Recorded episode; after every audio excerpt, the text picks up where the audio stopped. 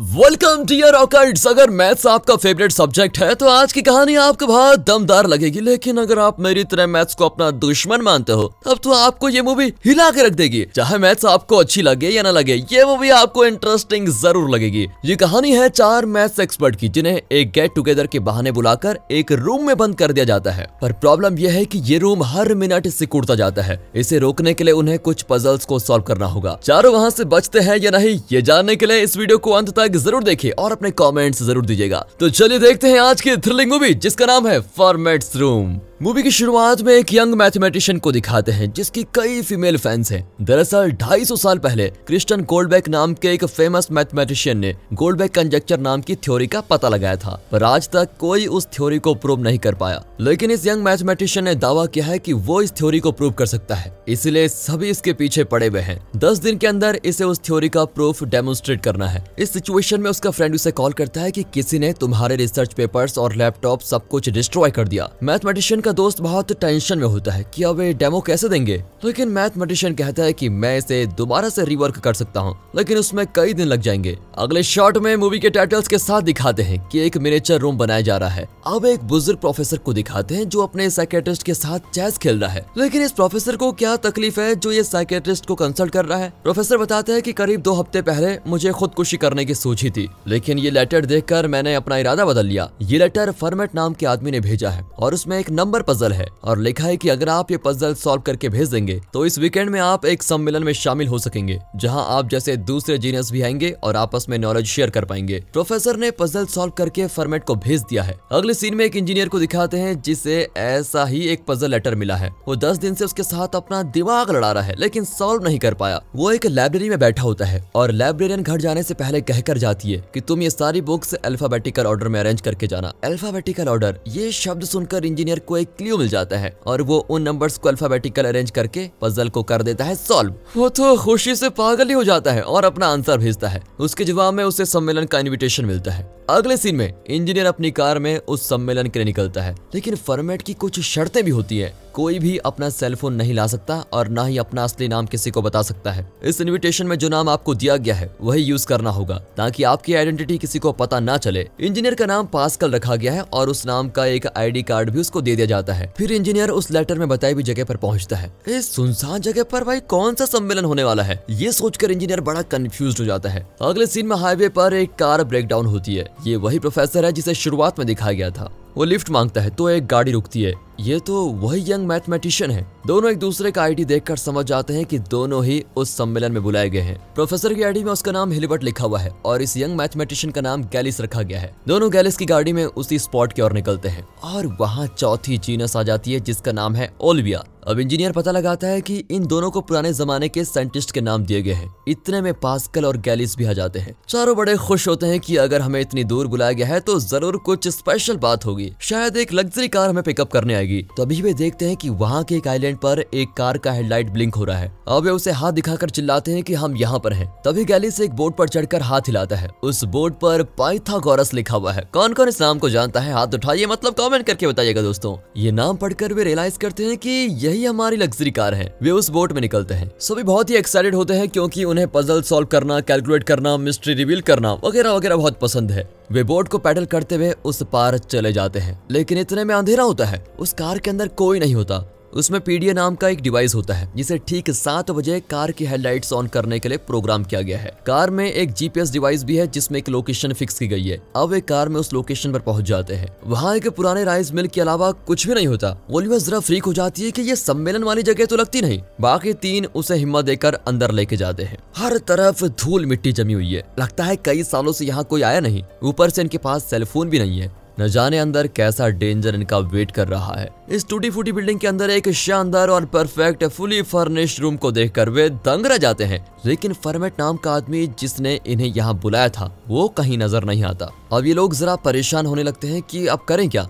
गैलिस कहता है कि फॉर्मेट को हम में से कोई भी नहीं जानता, लेकिन आप लोग उसके बारे में पूछताछ किए बिना ही इतनी दूर आ गए। पर मैंने पोस्ट ऑफ़िस जाकर बताया कि मैं प्रेसिडेंट के ऑफ़िस से आ रहा हूँ और इस लेटर के सेंडर को प्रेसिडेंट ढूंढ रहे हैं। फिर क्या था? उन लोगों ने सारी डिटेल्स मेरे आगे बिछा दी। सेंडर का असली नाम फॉर्मेट है ही नहीं। उसका नाम फन करके शुरू होता है, लेकिन पूरा नाम मैं प्रोनाउंस नहीं कर पा रहा हूँ। इतना मुश्किल नाम है उसका। और गूगल पर भी उसकी कोई इन्फॉर्मेशन नहीं है। अब प्रोफेसर बताता है कि फॉर्मेट तो एक पुराने साइंटिस्ट का नाम है। इनकी डिस्कशन के बीच रूम का दरवाज़ा खुलता है। और एक बुज़ुर्ग अंदर आता है। अच्छा तो यही है फॉर्मेट, जिसने इन्हें पजल भेजे थे। वो लेट आने के लिए सॉरी कहता है। कोई बात नहीं सर, वैसे आपका अंदाज हमें अच्छा लगा। अब फॉर्मेट उन्हें डिनर टेबल पर बिठाता है और खाते खाते वे साइंस फॉर्मूलाज एक्सपेरिमेंट्स इन सब की बातें करने लगते हैं। डिनर के बाद वे उतावले होते हैं की जल्दी बताइए हमें कौन सा मुश्किल पजल सॉल्व करना होगा। तब फर्मेट को एक कॉल आता है, जिसे अटेंड करने के बाद वो बहुत टेंस्ड हो जाता है। हमें फ़ोन लाने से मना किया और खुद फ़ोन ले आए। ये सोचकर वे कंफ्यूज होते हैं। फॉर्मेट के पसीने छूटने लगते हैं और वो बताता है कि मुझे अभी निकलना होगा। लेकिन आप लोग यही वेट कीजिए, मैं जल्दी लौट आऊँगा। मेरी बेटी कोमा में है और डॉक्टर्स बता रहे हैं की वो क्रिटिकल कंडीशन में है। मुझे तुरंत जाना होगा। ये कहकर वो जाने लगता है। पर तभी इंजीनियर देखता है की फर्मेट अपना कोट भूल गया। वो कोट लेकर उसके पीछे भागता है, लेकिन तब तक फॉर्मेट निकल चुका था। फर्मेट के कोट से एक पर्स गिरता है, जिसमें फर्मेट की बेटी की फ़ोटो है। उसको देखकर पास्कल का चेहरा अचानक बदल जाता है। लगता है उसका इस लड़की के साथ कोई कनेक्शन ज़रूर है। गैलिस उस पर्स में से उसकी आईडी निकाल कर देखता है। उनका शक सही निकला। इस आदमी का असली नाम फॉर्मेट, नहीं रोमन है।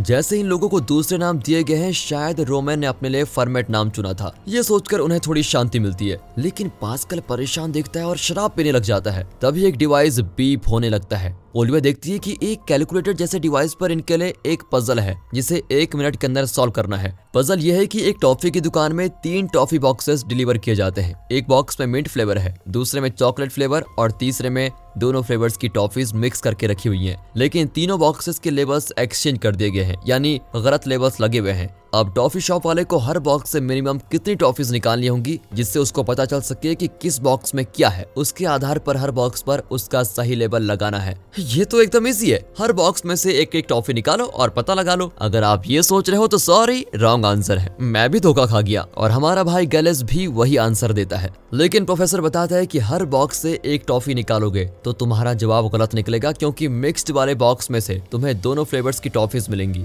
एक टॉफी निकालकर तुम पता नहीं लगा सकते कि मिक्स्ड बॉक्स कौन सा है। आप ठीक कहते हैं गुरु, ये प्रोबेबिलिटीज पर आधारित पजल है। लेकिन डिस्कशन के बीच ही इनका टाइम खत्म। इन तीनों को कुछ महसूस नहीं होता, लेकिन बुक शेल्फ के पास खड़े पास्कल को बड़ा अजीब लगता है। वो जाकर कहता है कि इसके लिए ब्लैक बोर्ड गंदा करने की क्या ज़रूरत थी, और ये प्रोबेबिलिटीज कैलकुलेशन भी नहीं है। सवाल में ही इसका जवाब भी है। हर बॉक्स पर गलत लेबल लगा है। फॉर एग्ज़ाम्पल अगर तीसरे बॉक्स में मिक्स्ड का लेबल लगा है, और क्वेश्चन के अनुसार वो गलत है, इसीलिए अगर तुम उस बॉक्स में से एक टॉफी निकालते हो, और वो मिंट टॉफी निकली तो इसका मतलब है कि उस बॉक्स में मिंट टॉफीज हैं। वो मिक्स नहीं हो सकती, क्योंकि क्वेश्चन में बताया गया है कि लेबल गलत है तो उसमें तुम मिंट का लेबल लगा दोगी। अब बचे दो बॉक्सेस जिस बॉक्स पर पहले मिंट लेबल लगा था, उसमें मिंट हो ही नहीं सकता क्योंकि लेबल गलत था। और जिस बॉक्स में चॉकलेट का लेवल लगा है, उसमें चॉकलेट हो ही नहीं सकता। उसमें मिक्स टॉफीज ही होंगी। इस तरह सिर्फ़ मिक्स लेवल वाले बॉक्स से सिर्फ़ एक टॉफी निकालकर हम पता लगा सकते हैं कि किस बॉक्स में क्या फ्लेवर है। अब प्रोफेसर और बाकी दोनों पास्कल को प्रणाम करते हैं कि असली जीनियस तो भाई तुम ही हो। अब ये डिवाइस पर आंसर देते हैं वन कुछ देर प्रोसेस करने के बाद रिज़ल्ट आता है। ये सही जवाब है। सब बड़े खुश होते हैं, लेकिन पास्कल बहुत नर्वस होकर कहता है, मेरी बात ध्यान से सुनो। ये कमरा सिकुड़ रहा है। सभी घबरा जाते हैं कि ये तुम क्या कह रहे हो? मैं सच बोल रहा हूँ, ये रूम छोटा हो रहा है। गैलिस दरवाज़ा खोलने की कोशिश करता है, लेकिन असफल रहता है। इसी बीच अगला सवाल आता है, इस पजल में इन्हें एक बाइनरी कोड को डिकोड करना है। बाइनरी यानी ज़ीरो और वन से बना एक कोड तीनों उसे सॉल्व करने में लग जाते हैं और पास्कल की वार्निंग को भूल जाते हैं। ओलिविया कहती है कि इस कोड का टोटल 169 है। 169 मुझे इसके बारे में पता है। मैं इसको सॉल्व कर सकता हूँ। ये कहकर गैलिस वहाँ से एक चाइनीज़ गेम निकालता है। वन की जगह पर व्हाइट कलर और ज़ीरो की जगह दूसरे कलर के ब्लॉक्स को अरेंज करता है। तभी हिलबर्ट एक डॉक्यूमेंट निकालता है जिसपे रोमन यानी फॉर्मेट का नाम है। इंजीनियर उसको देखकर चौंक जाता है। दरअसल रोमन ने चार हाइड्रोलिक प्रेशर पंप्स खरीदे हैं और मेरी कैलकुलेशन के मुताबिक उसने इसी रूम के चारों दीवारों में हाइड्रोलिक प्रेशर पंप्स को इंस्टॉल किया है और उन्हें पजल डिवाइस से कनेक्ट किया गया है। हर पजल की एक डेडलाइन है और अगर हमने टाइम के अंदर पजल को सॉल्व नहीं किया तो इस रूम की दीवारें अंदर की ओर सिकुड़ने लग जाएँगी। यानी हर मिनट ये कमरा दस सेंटीमीटर से सिकुड़ता जाएगा। ओलिविया कहती है कि तुमने कुछ ज़्यादा पी रखी है क्या? कुछ भी इमेजिन कर रहे हो। और तभी उस पजल का टाइम होता है खत्म और सभी अपनी आँखों से देखते हैं कि दीवारें अंदर की ओर खिसक रही हैं। डोर नॉब्स भी टूटकर गिरने लगते हैं। अब गैलिस कहता है कि यूँ ही बैठे रहने से कुछ नहीं होगा। हमें कुछ तो करना ही पड़ेगा। वे एक पियानो को दीवार के पास रख लेते हैं ताकि दीवार अंदर ना आए। लेकिन पास्कल कहता है, तुम सब पागल हो गए हो क्या? हाइड्रोलिक प्रेशर के बारे में कभी सुना भी है कि नहीं? जानते भी हो कि नहीं? उसके प्रेशर से एक बड़ी बड़ी गाड़ी बड़ी बड़ी चीज़ों को छोटी चीज़ प्लास्टिक में कन्वर्ट कर दिया जाता है। और तुम लोग हो कि एक पियानो को रखकर उसको रोकना चाहते हो? अरे, हम लोग कुछ कर तो रहे हैं। तुम्हारी तरह चुप तो नहीं बैठे? इस तरह सब उसे चुप करा देते हैं। लेकिन तभी दीवार के प्रेशर से पियानो हिलने लगता है और अचानक फटकर उसके टुकड़े टुकड़े हो जाते हैं। गालिस एकदम टेंशन में चिल्लाता है कि ये रोमन आखिर है कौन और हमारी जान क्यों लेना चाहता है? ओलिया कहती है कि गुस्सा होने के बजाय तुम ठंडे दिमाग से पजल को डिकोड करने की कोशिश करो। हिलबर्ट पूछता है कि अगर हम सारे पजल्स के सही जवाब देंगे तो ये रोम नहीं सिकुड़ेगा। आप ठीक कहते हैं हलबर्ट, लेकिन सही जवाब देते देते हम तो थक जाएँगे, क्योंकि हम इंसान हैं। लेकिन ये पजल तो एक डिवाइस है, ये रुकेगा नहीं, और ये प्रेशर सिस्टम हमें दबाकर ही छोड़ेगा। उसकी बात से हेलबर्ट बहुत डर जाता है। ओलबिया पूछती है की रोमन का आखिर मकसद है क्या? और तब पास्कल एक शॉकिंग बात बताता है कि रोमेन मुझे मार डालना चाहता है। दूसरी ओर गैरेस उस कोड को धीरे धीरे सॉल्व कर रहा होता है। पास्कल बताता है कि कुछ साल पहले मैं एक इंपॉर्टेंट बिज़नेस मीटिंग के लिए जा रहा था। मैं बड़ी हाई स्पीड में ड्राइव कर रहा था और तभी एक लड़की मेरी गाड़ी के नीचे आ गई। वो लड़की कोई और नहीं फर्मेट यानी रोमन की बेटी थी। उसके पर्स में उस लड़की की फ़ोटो है। हेल्बर्ट पूछता है कि एक्सीडेंट के लिए वो तुमसे बदला क्यों लेना चाहता है? हाँ वो एक्सीडेंट था, लेकिन उस लड़की की सांस चल रही थी। मैंने एंबुलेंस को भी कॉल किया और एंबुलेंस के आने तक वहाँ मैं रुक सकता था, लेकिन मैं अपनी मीटिंग के लिए बड़ा लेट हो रहा था और उसे वहीं छोड़कर मैं मीटिंग के लिए चला गया। बाद में मुझे पता चला कि वो लड़की कोमा में चली गई। शायद रोमन उसी बात का बदला मुझसे ले रहा है। लेकिन भाई, तुमसे बदला लेने के लिए वो हमें क्यों मरवा रहा है? पर इतने में गैलिस पजल को सॉल्व कर देता है और वो एक फेस की तरह दिखता है। गैलिस डिवाइस पर फेस करके टाइप करता है। आंसर लोड होता है और कुछ देर उसकी प्रोसेस चलती है। वक्त बीतता जा रहा होता है और कमरा भी सिकुड़ रहा होता है। सभी बहुत नर्वस होते हैं कि अब होगा क्या। लेकिन तभी डिवाइस पर आता है एरर मतलब आंसर उनका गलत। ओलिवा फिर से उस चाइनीज़ गेम बोर्ड को देखती है और कहती है, यार, ये फेस नहीं स्कल है। तुम दोबारा स्कल करके टाइप करो। गैलिस स्कल करके टाइप करता है और ये बिल्कुल सही जवाब। अब कमरे का सिकुड़ना रुक जाता है। सब मिलकर पास्कल को डांटते हैं कि फेस और स्कल में अंतर नहीं जानते क्या? इतने में अगला पजल आता है। वे पास्कल से कहते हैं कि तुम शराब पीना बंद करो और पजल सॉल्व करने में हमारी मदद करो। ये वाला पजल एलिस इन बॉर्डरलैंड के पजल से जरा मिलता जुलता है। खैर, एक कमरे में एक लाइट बल्ब है, जिसका सही स्विच कमरे के बाहर है। जब ये रूम बंद होता है तो बाहर की तीन स्विचेस को आप कितनी भी बार ऑन ऑफ़ कर सकते हैं। लेकिन जब दरवाज़ा खुला होता है तो आपको सिर्फ़ एक स्विच को एक ही बार ऑन या ऑफ़ करना है और बताना है कि सही स्विच कौन सा है? और वो भी एक ही ट्राई में। एक मिनट के अंदर इसे सॉल्व करना है, वरना रूम फिर से छोटा हो जाएगा। ओलिविया और हेलबर्ट सीरियसली डिस्कस करने लगते हैं। लेकिन गैलिस बड़बड़ाता है कि अगर रोमन हमारी गाड़ियों को लेक में धकेल कर यहाँ हमें मार भी डालेगा तो किसी को पता नहीं चलेगा। और तब पास का जरा सोच में पड़ जाता है कि रोमन ने एक नॉर्मल इन्विटेशन देकर हमें यहाँ क्यों नहीं बुलाया? उसने हमें लेटर में एक मुश्किल पजल सॉल्व करने को भेजा और उसे सॉल्व करने वाले को ही यहाँ इन्वाइट किया। अगर हम लेटर वाला पजल सॉल्व भी नहीं करते तो हम यहाँ नहीं आते। और तब उसकी समझ में आ जाता है कि वो दस दिन से उस पजल को सॉल्व नहीं कर पाया था। लेकिन तभी लाइब्रेरियन ने आकर उसे अल्फाबेटिकल ऑर्डर में अरेंज करने का क्ल्यू दिया। और अब हमें एक सीन दिखा जाता है, जहाँ लाइब्रेरियन किसी से पैसे ले रही है। मतलब ये सब रोमन का ट्रैप था और उसने ही लाइब्रेरियन को पैसे दिए थे, ताकि वो क्ल्यू दे और पास्कल पजल को सॉल्व कर दे। वरना तो वो यहाँ आता ही नहीं। इतने में इस पजल का टाइम खत्म और कमरा और भी छोटा होने लगता है और कॉर्नर्स के लाइट बल्ब टूटने लग जाते हैं। इन्हें बड़ी टेंशन होती है कि अगर बाकी लाइट्स भी टूट गई तो हम तो अंधेरे में फंस जाएँगे। गैलिस और पास्कल बाकी लाइट्स को वायर के साथ निकालकर रूम के सेंटर में रख देते हैं। हेलबर्ट एक लाइट को निकालने की कोशिश करता है, पर उसका हाथ जल जाता है। ये देखकर ओलिविया को एक आइडिया सोचता है। वो कहती है कि इस पजल का आंसर ये है कि हमें पहला स्विच ऑन करके कुछ देर छोड़ देना है, फिर उसे ऑफ़ करके अगला स्विच ऑन करना है। अगर तब लाइट बल्ब जलती है तो इसका मतलब है कि सेकंड स्विच ही करेक्ट स्विच है। अगर सेकंड स्विच के ऑन रहते लाइट नहीं जलती तो हम कमरे के बल्ब को टच करके देखेंगे। अगर वो गर्म हो रहा है तो इसका मतलब है कि पहला स्विच ही उस बल्ब का करेक्ट स्विच है। और अगर बल्ब गर्म नहीं है तो इसका मतलब है कि पहले दोनों स्विचेस उस बल्ब के स्विचेस है ही नहीं। थर्ड स्विच ही करेक्ट स्विच है। यही है इस पजल का सोल्यूशन अब वे इस जवाब को डिवाइस में टाइप करते हैं और वो राइट आंसर होता है। कमरा और छोटा नहीं होता। हलबर्ट अब भी कंफ्यूज है कि रोमन उसके साथ ये सब क्यों कर रहा है। ओलिविया एक थियरी बताती है। पास्कल की लापरवाही से रोमन की बेटी कोमा में है, जिसका बदला वो पास्कल से ले रहा है। मुझे शक है कि अनजाने में हम तीनों ने भी रोमन का कुछ बुरा क्या होगा, तभी वो हमें फंसाना चाहता है। उसने बहुत प्लान करके ये सारा काम किया। यहाँ से जाते वक्त वो जान अपना कोट और उसके अंदर अपना पर्स छोड़ गया। वो चाहता है कि पास्कल उसकी बेटी की फ़ोटो देखे और उसे पता चल जाए कि उसने कितनी बड़ी गलती की है। अब हमें पता लगाना है कि हम बाकी तीनों ने उसकी लाइफ में ऐसा क्या किया जो वो हमसे बदला लेना चाहता है। पास्कल वहाँ की बुक्स को देखता है और तेज़ी से एक बुक के पन्ने पलटता है। हेलबर्ट बताता है कि मैंने अपने लाइफ में कितने ही फॉर्मूलाज बनाए हैं, लेकिन किसी का बुरा नहीं किया। ओल्विया भी यही कहती है कि मैंने किसी के साथ कुछ बुरा नहीं किया है। गैलिस बताता है कि मैंने गोल्ड बैग कंजेक्चर का प्रूफ ढूंढ लिया और दस दिन में उसका डेमो देने वाला था। लेकिन अचानक एक दिन किसी ने मेरे सारे रिसर्च डॉक्यूमेंट्स मिटा दिए, लेकिन मेरी रिसर्च का रोमांस से कोई लेना देना है नहीं। इसी बीच पास्कल ओलिविया की उम्र पूछता है। वो 26 बताती है और तब पास्कल रिवील करता है कि इस बुक में सिक्सटीन सेंचुरी की साइंटिस्ट ओलिविया सबुको का बर्थ एंड डेट लिखा हुआ है। वो भी 26 साल की उम्र में मरी थी। इसलिए रोमन ने तुम्हें ओलिविया का नाम दिया है। गैलिस अपनी उम्र 22 बताता है। पास्कल चेक करके बताता है कि जब साइंटिस्ट गैलिस मरा था, उसकी उम्र भी 22 थी। इसलिए तुम्हें उसका नाम दिया गया है। अब साइंटिस्ट पास्कल 39 साल की उम्र में मरा था और मेरी उम्र भी 39 है। अब हिलबर्ट घबराकर उस बुक में देखने जाता है कि साइंटिस्ट हिलबर्ट कब मरा था। लेकिन गैलेस बुक छीन कर देखता है कि फर्मेट नाम का साइंटिस्ट कब मरा था, क्योंकि रोमन ने अपना नाम फर्मेट रखा है। फिर वो रोमन के पढ़ से उसका आईडी देखता है। उसमें उसकी उम्र चौसठ लिखी होती है। साइंटिस्ट फर्मेट भी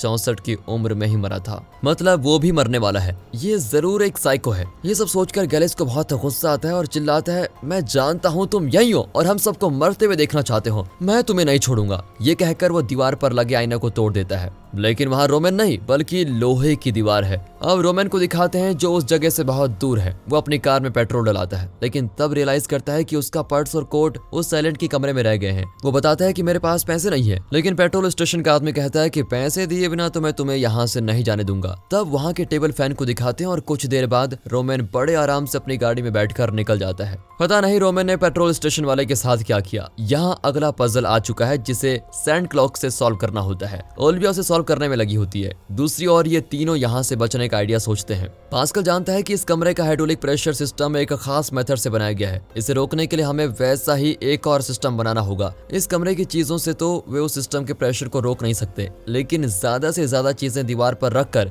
वे इस प्रोसेस को डिले ज़रूर कर सकते हैं। इतने में ओलिविया सैंड क्लॉक पजल को सॉल्व कर देती है। वे ज़्यादा से ज़्यादा भारी और सॉलिड लिक्विड चीज़ें दीवार से चिपका देते हैं। लेकिन तभी अगला पजल आ जाता है, जो की बहुत ही अजीब है। एक स्टूडेंट क्लास टीचर से पूछती है कि आपकी बेटियों की उम्र क्या है? ध्यान से सुन लीजिए, टीचर की बेटियों की उम्र। टीचर कहती है कि मेरी बेटियों की उम्र को अगर तुम मल्टीप्लाई करोगी तो 36 मिलेगा। स्टूडेंट पूछती है कि इसमें कुछ डिटेल्स मिसिंग है? मैं जवाब कैसे दूँगी? अब टीचर बताती है कि मेरी बड़ी बेटी पियानो बजा रही है। अब बताओ कि मेरी तीनों बेटियों की उम्र क्या है? यहाँ टीचर ने क्ल्यू दिया है कि उसकी तीन बेटियाँ हैं, लेकिन इससे उम्र का पता कैसे चलेगा? तब गैलिस कहता है कि बड़ी बेटी की उम्र नौ साल है और बाकी दो बेटियाँ ट्विंस हैं और दोनों की उम्र दो साल है। नौ इंटू दो इंटू दो होता है छत्तीस। यह है राइट आंसर इसकी इंटेलिजेंस देखकर हेलबर्ट दंग रह जाता है। पर गैलिस कहता है कि आंसर अभी मत भेजो, वरना अगला पजल जल्दी आ जाएगा। दरअसल एक मिनट पूरा होने में अभी वक्त है। इसीलिए वह इस बीच कमरे से बचने के बारे में सोचते हैं। ये लड़का तो वाकई समझदार है। अब ओलिविया आंसर टाइप करती है, लेकिन सेंड नहीं करती और डिवाइस को नीचे रखकर अपने साथियों की मदद करने लग जाती है। वे बुक शेल्फ्स को नीचे धकेल कर उनके गैप्स में बुक्स को ठूसने लग जाते हैं ताकि वो और भी स्ट्रांग हो जाए।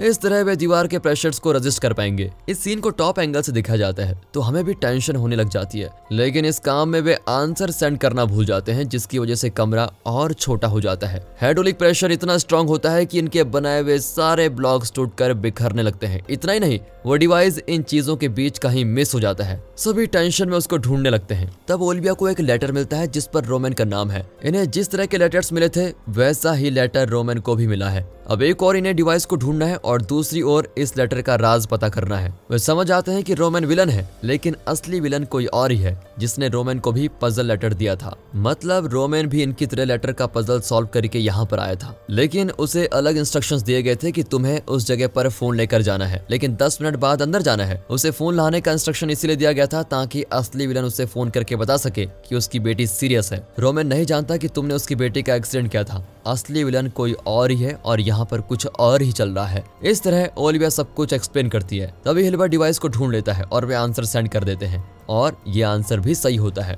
अब इनका सर फिरने लगता है कि अगर ये सब बदला लेने के लिए नहीं हो रहा है तो फिर किसके लिए हो रहा है और कौन कर रहा है और क्यों कर रहा है? वहाँ रोमन हॉस्पिटल में जाकर रोने लग जाता है कि मेरी बेटी कैसी है, मैं उसको देखना चाहता हूँ। लेकिन वहाँ की डॉक्टर्स बताती है कि हमने तो आपको कॉल ही नहीं किया। लगता है किसी ने आपके साथ प्रैंक मज़ाक किया है। आपकी बेटी अभी भी कोमा में है। अब रोमन परेशान हो जाता है कि मैं एक इम्पोर्टेंट मीटिंग को छोड़कर 100 किलोमीटर ड्राइव करके आया हूँ। मेरे साथ ऐसा मज़ाक कौन कर रहा है? इस तरह कहकर वो चला जाता है। यहाँ ये चारों अपने अपने दिमाग को टोल रहे होते हैं कि मैंने क्या गलतियाँ की जिसकी वजह से मुझे इस खतरनाक गेम के लिए सिलेक्ट किया गया है। तभी अचानक ओलिविया गैलेस से पूछती है कि तुम्हारे घर पर जब रिसर्च डॉक्यूमेंट्स डिस्ट्रॉय किए गए, तब क्या घर का दरवाज़ा तोड़ा गया था? बिना ताला तोड़े कोई अंदर कैसे आ सकता है? लेकिन तब हेलबर्ट उससे पूछता है कि गैलेस ने अपने घर के दरवाजे तोड़ने के बारे में हमें कुछ भी नहीं बताया। फिर तुम्हें ये सब कैसे पता चला? और तब वो रिवील करती है कि वो और गैलिस लवर्स थे, लेकिन बाद में उनका ब्रेकअप हो गया। इतना बड़ा सच इन दोनों ने अब तक छुपा के रखा हुआ था। हेलबर्ट उन्हें डांटता है कि तुम लोग अपना अपना सच नहीं बताओगे तो हम कोई रास्ता ढूंढ नहीं पाएँगे। पास्कल बताता है कि तुम लोग बाद में बहस करना, फ़िलहाल अगला पजल आ गया है। एक जगह पर दो दरवाजे हैं, एक है फ्रीडम का दरवाज़ा और दूसरा दरवाज़ा एक ट्रैप डोर है। इन दरवाजों के बाहर दो गार्ड्स खड़े हैं, लेकिन प्रॉब्लम यह है कि एक गार्ड सच बोलता है और दूसरा झूठ। आपको नहीं पता कि कौन सा गार्ड सच बोलता है और कौन सा झूठ बोलता है। तुम हर गार्ड से सिर्फ़ एक ही सवाल पूछ सकते हो और उसके आधार पर तुम्हें पता लगाना है कि कौन फ्रीडम डोर है और कौन सा दूसरा। पास्कल कहता है कि मान लो ओल्बिया फ्रीडम डोर की गार्ड है और गैलिस ट्रैप डोर का गार्ड है। हेलबर्ट, तुम यहाँ से बचने की कोशिश करने वाले प्लेयर हो। तुम्हें नहीं पता कि इनमें से कौन सच कहेगा और कौन झूठ। इस सिचुएशन में तुम इनसे क्या सवाल पूछोगे? हेलबर्ट जरा टेंशन में कहता है की मैं ओल्बिया से पूछूँगा की दोनों डोर्स में से कौन सा फ्रीडम डोर है। ओल्बिया, तुम सच बोलने वाली गार्ड हो, इसलिए तुम हिलबर्ट को फ्रीडम डोर दिखाओगी। लेकिन हिलबर्ट नहीं जानता कि तुम सच बोल रही हो या झूठ। अगर हिलबर्ट को लगा कि तुम झूठ बोल रही हो तो वो तुम्हारी बात नहीं मानेगा और गलत डोर में जाकर फंस जाएगा। अब पास्कल एक्सप्लेन करता है कि हिलबर्ट के लिए पता लगाना बहुत मुश्किल होगा कि गैलेस और ओल्बिया में से कौन सच कह रहा है। लेकिन एक इंटेलिजेंट क्वेश्चन पूछकर तुम ये पता लगा सकते हो। दोस्तों मूवी में इस पजल के लिए वे कोई ड्राइंग बनाकर नहीं समझाते। लेकिन मेरी एक्सप्लेनेशन सुनकर आप एक पेपर में ड्रॉ करके इसे समझ सकते हैं। ध्यान से सुनिए, ये बहुत ही इंटरेस्टिंग होगा। मान लीजिए कि फ्रीडम डोर का नाम ए है और बी ट्रैप डोर पहली पॉसिबिलिटी यह है कि ए डोर का गार्ड सच्चा है और बी का गार्ड झूठा। अब आप गार्ड ए से पूछेंगे कि बी डोर का गार्ड किस डोर को फ्रीडम डोर बताएगा? क्योंकि डोर ए का गार्ड ठहरा सच्चा, इसीलिए वो सच बताएगा कि बी का गार्ड बी डोर को ही फ्रीडम डोर बताएगा। उसका जवाब जानकर हम बी डोर के गार्ड से पूछेंगे कि फ्रीडम डोर कौन सा है। ये ठहरा झूठा, इसीलिए ये गलत डोर यानी बी डोर की ओर ही इशारा करेगा। अगर हम गार्ड ए से पूछेंगे की फ्रीडम डोर कौन सा है तो वो सही डोर यानी की डोर ए की ओर इशारा करेगा, क्योंकि वो सच्चा है। लेकिन हमने बी से पूछा की फ्रीडम डोर कौन सा है, वो झूठा है, इसीलिए वो गलत डोर यानी बी डोर की ओर इशारा करेगा। इस तरह के सवाल अगर दोनों से पूछे जाएँ तो दोनों एक ही डोर की ओर इशारा करेंगे और वो है ट्रैप डोर, यानी डोर बी। इस तरह हम पता लगा सकते हैं कि डोर ए ही फ्रीडम डोर है। ये महज एक मेथड है, और अगर आपको बहुत कॉम्प्लिकेटेड लगता है तो ज़्यादा टेंशन मत लीजिए। सिर्फ़ कहानी को फॉलो कीजिए, क्योंकि कहानी में आगे एक खतरनाक ट्विस्ट रिवील होगा। इस पजल का सही जवाब देकर वे कमरे को सिकुड़ने से रोक देते हैं। अब पास्कल ओलिविया से पूछता है कि तुम्हारे और गैलिस के बीच ब्रेकअप क्यों हुआ? दोनों एकदम चुप हो जाते हैं। ओलिविया बताती है कि जब हम साथ में थे तो मुझे ऑनलाइन चेस खेलने का बहुत शौक था। मैं एक आदमी से ऑनलाइन चेस में लगातार हारने लगी। मुझे उसके बारे में जानने की ख्वाहिश थी। इसीलिए जब उसने कहा कि मैं तुमसे आमने सामने चेस खेलना चाहता हूँ तो मैं तुरंत मान गई। उसने मुझे एक बोर्ड पर इनवाइट किया। यहाँ गैलिस की आँखों में आँसू भर जाते हैं। वो कुछ गैस करके पूछता है कि उसने तुम्हें बोर्ड पर क्यों इनवाइट किया? वहाँ हर तरह की इलीगल हरकतें होती है, जिनके लिए कड़ी से कड़ी सजा मिल सकती है। लेकिन मैं उस आदमी से मिलने की उत्सुकता में वहाँ चली गई। वहाँ मुझे ज़बरदस्ती ड्रग्स दिए गए और जब मैं नशे में थी तो उस आदमी ने मुझे बर्बाद कर दिया। मैं तुम्हें सब कुछ कैसे बताती? इसलिए मैंने तुमसे ब्रेकअप कर लिया। कहीं वो ऑनलाइन वाला आदमी विलन तो नहीं है? और तब ओलिविया एक शौक देती है। वो कहती है कि वो आदमी विलन नहीं हो सकता, क्योंकि वो खुद यहाँ है।